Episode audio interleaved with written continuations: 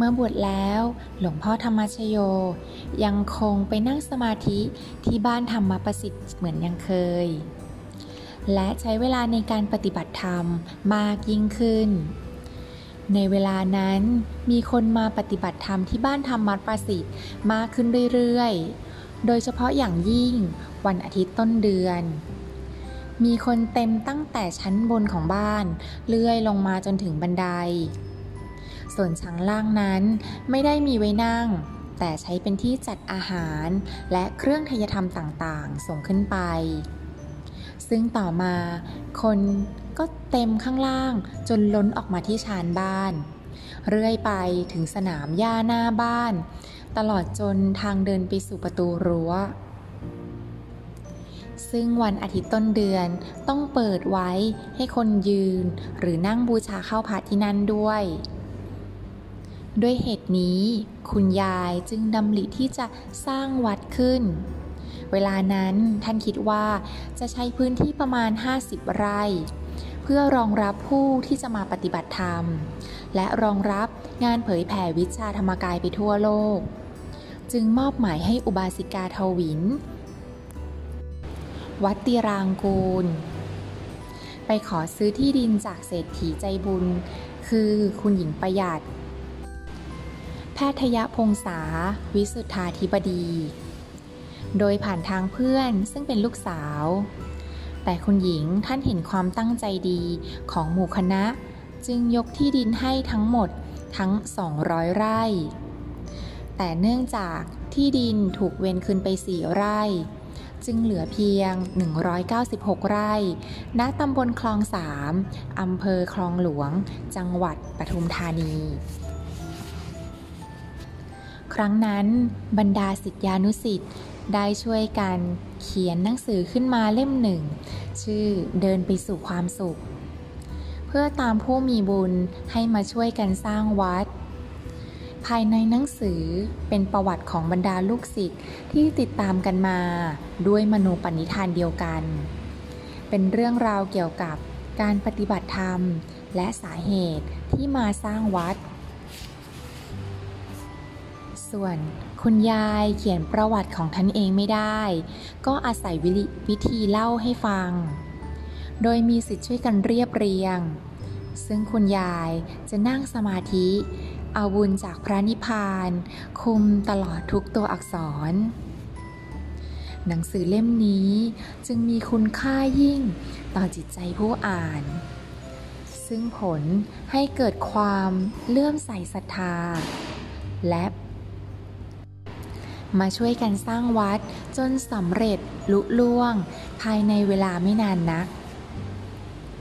คุณยายเป็นยอดนักบริหาร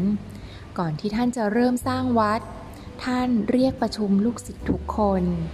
เพื่อชี้แจงสิ่งต่างๆ ซึ่งอาจจะเกิดขึ้นได้ในระหว่างการสร้างวัด เราจะช่วยกันสร้างวัด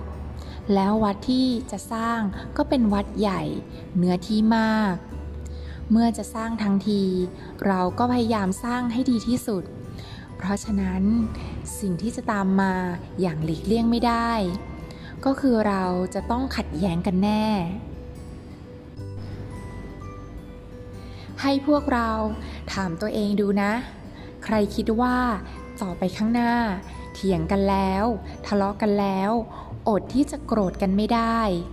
ให้ถอยออกไปข้างหลัง ถ้าคิดว่า ขัดแย้งกันแล้ว เถียงกันแล้วจะไม่โกรธกัน ให้ขยับขึ้นมานั่งใกล้ยาย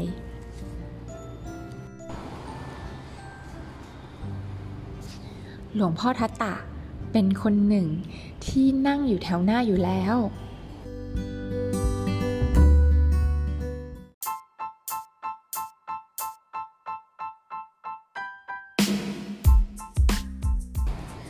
ท่านไม่ยอมถอย ส่วนคนที่นั่งอยู่ข้างหลัง ก็ไม่ยอมขยับขึ้นมาข้างหน้าเช่นกัน ท่านจึงได้รับความไว้วางใจจากหลวงพ่อธรรมชโย และคุณยายให้ไปรักษาแผ่นดิน และดูแลการก่อสร้าง ส่วนหลวงพ่อธรรมชโยกับคุณยายทำหน้าที่บอกบุญสร้างวัดอยู่ที่บ้านธรรมประสิทธิ์ เวลานั้นมีคนศรัทธาคุณยายมาก แต่ยังไม่ค่อยศรัทธาหลวงพ่อธรรมชโย เพราะท่านยังเป็นพระหนุ่มอยู่ และมักจะมีคำพูดที่แสดงความไม่แน่ใจด้วยว่า พระหนุ่มๆอย่างนี้จะศึกไปเมื่อไหร่ก็ไม่รู้ ยิ่งไปกว่านั้น กองทุนเริ่มต้นในการสร้างวัดตอนนั้นมีเพียง 3,200 บาท ซึ่งจะ เป็นเรื่องที่คุณยายต้องรับภาระหนักในครั้งนี้ เพราะที่ดินอันเป็นสถานที่สร้างวัดนั้น จะต้องเป็นทุ่งนาฟ้าโล่ง พื้นดินแยกแตกระแหง ไม่ว่าจะเหลียวมองไปทางไหน ก็มีแต่ความว่างเปล่า เคว้งคว้างสุดสายตา ไม่มีวี่แววที่จะกลายมาเป็นวัดพระธรรมกายได้อย่างไร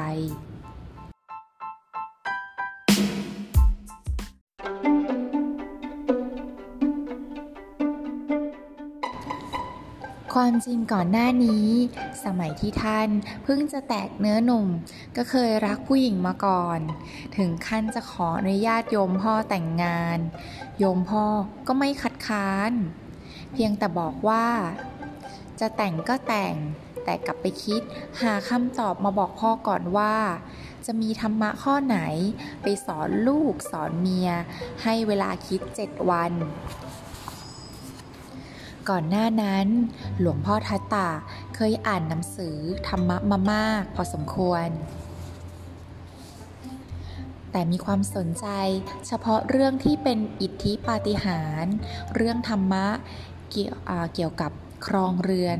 ไม่เคยเข้าไปอยู่ในจิตใจของท่านเลย คืนนั้นท่านได้กลับไปนอนคิดอยู่ตลอดคืน จึงบอกโยมพ่อในวันรุ่งขึ้นว่า ผมไม่แต่งแล้วล่ะ ครั้งนั้นท่านไม่แต่งงาน เพราะไม่รู้ธรรมะ แต่ในครั้งนี้เมื่อมาร่วมสร้างบารมีกับหมู่คณะ ได้เรียนรู้ธรรมะ ทั้งปริยัติและปฏิบัติแล้ว ท่านไม่แต่งงาน เพราะได้กัลยาณมิตร ผู้ยอดเยี่ยม เช่นคุณยาย เมื่อผ่านพ้นเหตุการณ์ทั้งหลายมาถึงจุดนี้ หลวงพ่อทัตตะก็พิจารณาว่า ตลอดระยะเวลาที่ท่านคิดว่าตัวเองเป็นผู้รอบรู้สารพัดนั้น แท้ที่จริงแล้ว ท่านไม่เคยรู้จักตัวเองเลย ต้องให้คุณยายมาคอยชี้แนะ ว่าตัวท่านไม่เหมาะกับชีวิตทางโลกอย่างไร และครัวอาและควรจะทำอย่างไรต่อไป นอกจากนี้เมื่อมาพบกับคุณยาย พบเพื่อนผู้ปฏิบัติธรรมที่บ้านธรรมประสิทธิ์ ความเป็นอยู่ของที่นี่มีความอบอุ่นอย่างประหลาด คุณยายเป็นศูนย์กลางความรู้สึกนิคิดของท่าน ทั้งหมด เหมือนเป็นทั้งพ่อ ทั้งแม่รวมกัน ท่านมีความสุขที่สามารถซักไซ้ไต่ถามคุณยายได้ทุกอย่าง ทุกสุขอย่างไร คุณยายรู้หมด โดยไม่ต้องบอกต้องถาม ทั้งยังมีเพื่อนผู้ปฏิบัติธรรม สามารถสนทนาธรรมกันได้ อย่างสนุกสนานเหมือนเป็นพี่เป็นน้องทำให้ความรู้สึก นี่แหละคือครอบครัวที่แท้จริงของท่าน ถึงแม้เวลาที่ท่านควรจะบวช เพื่อเป็นคนในสกุลของนอเนื้อ พระพุทธเจ้าไปเสียด้วยกัน ดังนั้นในวันที่ 19 ธันวาคม 2514 จึงเป็นวันที่หลวงพ่อทัตตะบวชหลังจากที่บวชแล้ว ดูเหมือนว่าทุกสิ่งทุกอย่างจะราบรื่น สมดังที่คาดหวังไว้ แต่ท่านกลับต้องประสบกับการปรับตัว ในเรื่องที่ไม่เคยคาดคิดมาก่อนว่าจะเกิดขึ้น อย่างเช่นเรื่องที่มักจะเผลอยกยกมือรับไหว้คุณยาย โดยลืมไปว่า เวลานี้ท่านเป็นพระแล้วด้วยความรู้สึกที่คุ้นเคยที่มักจะซาบซึ้ง และประทับใจในความห่วงใย และความปรารถนาดีของคุณยายที่มีต่อท่าน ตั้งแต่สมัยที่ท่านยังไม่ได้บวช ในทางกลับกันคุณยายเป็นผู้ปรับตัวได้อย่างดียิ่ง ท่านจะกราบพระผู้เคยเป็นศิษย์ด้วยความนอบน้อมอย่างสนิทใจ บ่อยครั้ง ที่คุณยายพูดกับหลวงพ่อทัตตะราวกับจะเป็นการเตือนอยู่ในทีว่า อย่าให้ยายบาปนะ ซึ่งเป็นเหตุให้หลวงพ่อทัตตะต้องนำไปพิจารณาอยู่บ่อยครั้ง ต่อมาคุณยายท่านก็ขอร้องว่า ท่านทัตตะยายขอนะ ยังไม่ครบสิบพรรษา ยายขอ 1. อย่าไปฉันอาหารที่บ้านใคร โดยเฉพาะอย่างยิ่ง อย่าไปค้างบ้านใคร 2. ห้ามไปเทศนอกวัด แม้เป็นสถานที่ราชการ ยายก็ขอ ยังไม่ครบสิบพรรษา ท่านอย่านะ ท่านไม่ทันเขาหรอก แม้ท่านจะไม่เชื่อในคำของคุณยายทั้งหมด แต่ด้วยความเคารพจึงยอมทำตาม เมื่อถึงวันนี้ ท่านเองเป็นผู้กล่าวว่า ต้องขอบต้องขอบพระคุณคุณยาย และรู้ซึ้งด้วยตนเองว่า สิ่งที่ท่านคิดว่าท่านรู้เท่าทำคนอื่นนั้น ความจริงแล้ว ท่านรู้ไม่ทันแต่ที่รอดตัวมาจนถึงทุกวันนี้ เพราะเชื่อฟังคำสั่งสอนของคุณยาย แม้ว่าคุณยายจะไม่ได้แยกแยะความรู้ต่างๆ ตามหมวดให้ดู เพราะคุณยายไม่รู้หนังสือ แต่ความเต็มเปี่ยมด้วยภูมิธรรมภายในของท่าน ซึ่งสามารถถ่ายทอดออกมาให้ลูกศิษย์รับรู้ถึงการวางตัวของพระบวชใหม่ อย่างถูกต้องเหมาะสม ในช่วงเวลานั้น ทั้งหลวงพ่อธรรมชโย และหลวงพ่อทัตตายังคงมาปฏิบัติธรรมที่บ้านธรรมประสิทธิ์ตามปกติ แม้ว่าที่วัดปากน้ำจะอนุญาตให้พระพิสุรับแขกที่กุฏิได้ แต่คุณยายก็ยังคงเข้มงวดต่อการรับแขกของพระเหมือนสมัยที่หลวงปู่วัดปากน้ำยังมีชีวิตอยู่ท่านวางมาตรฐาน มาตรการให้แขกทุกคน ไม่ว่าจะเป็นหญิงหรือชายที่งะที่มากราบพระทั้งสองรูป ต้องมากราบที่บ้านธรรมประสิทธิ์เท่านั้น และถ้าหากแขกเป็นผู้หญิง ท่านก็จะนั่งฟังด้วยตลอดเวลา หลวงพ่อทั้งสองรูปจึงสามารถบำเพ็ญเนคขมมะบารมีได้โดยไม่ถูกรบกวน เมื่อหลวงพ่อทัตตาได้บวชเพียงแค่สัปดาห์เดียว คุณยายก็เอ่ยว่า ท่าน ตอนนี้ท่านเป็นพระแล้ว ท่านต้องเทศได้แล้วนะ ยาย พระไม่เคยเทศที่ไหนเลย ไม่ยากหรอกท่าน ท่านหลับตา นึกมองให้เห็นว่าท่านฝึกตัวเองมาอย่างไรในแต่ละเรื่องก็เอาเรื่องเหล่านั้นไปเทศสอนโยม เพราะญาติโยมทั้งหลาย เขาก็มีความโลภ ความโกรธ ความหลงเหมือนกัน กิเลสในตัวก็ตัวเดียวกัน ท่านปราบกิเลสได้อย่างไร ก็เล่าให้โยมฟัง แค่นั้นโยมก็ชื่นใจแล้ว ท่านไม่ต้องเทศอะไรให้ลึกซึ้ง เมื่อท่านเทศอย่างนี้ก็เท่ากับว่า ท่านเทศให้ตัวท่านเองด้วย เทศโยมไป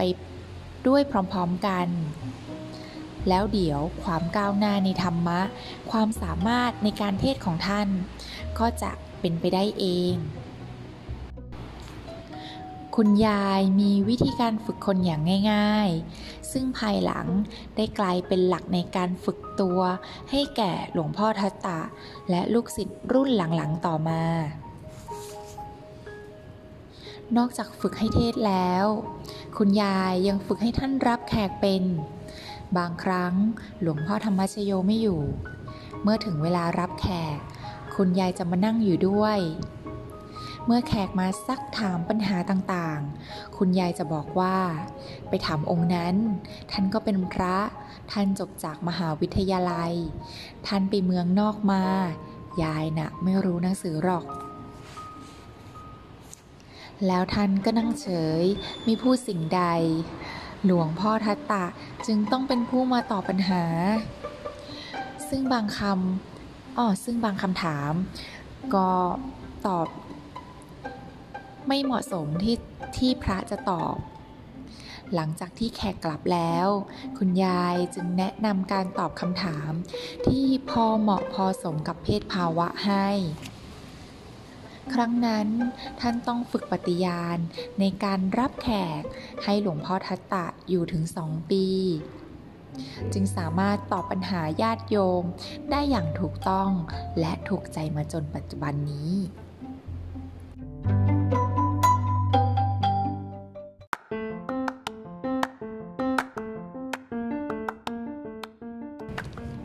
มีแต่พวกเด็ก นักศึกษาประมาณ 10-15 คน ซึ่งยังคงช่วยกันเก็บกวาดบ้าน และรอฟังโอวาทอยู่ ในโอวาทตนหนึ่ง คุณยายกล่าวว่า ในบรรดาลูกศิษย์ทั้งหมดนี้ ยายรักพวกคุณมากที่สุด พวกคุณนี่ดีจริง ๆ ขยันนั่งสมาธิ เอาจริงเอาจัง แล้วสมาธิก็ก้าวหน้าดี แต่ยายจะรักพวกคุณมากขึ้นอีกหลายเท่า ถ้าพวกคุณเลิกสูบบุหรี่คำพูดของคุณยายนั้นศักดิ์สิทธิ์มีอานุภาพ พอสิ้นคำของท่านเท่านั้น ลูกศิษย์ที่สูบบุหรี่รวมทั้งหลวงพ่อทัตตะด้วย ก็ทิ้งบุหรี่ลงในกระถนของคุณยาย แล้วพร้อมใจกันตั้งสัจจะไม่สูบบุหรี่อีกเลยตลอดชีวิต วันนั้นหลังจากที่ทุกคนกลับไปหมดแล้ว เหลือเพียงหลวงพ่อธรรมชโย ซึ่งบัดนี้นั่งอยู่ต่อหน้าคุณยาย ท่านได้มอบของขวัญอันล้ำค่าที่สุดในชีวิตแด่คุณยาย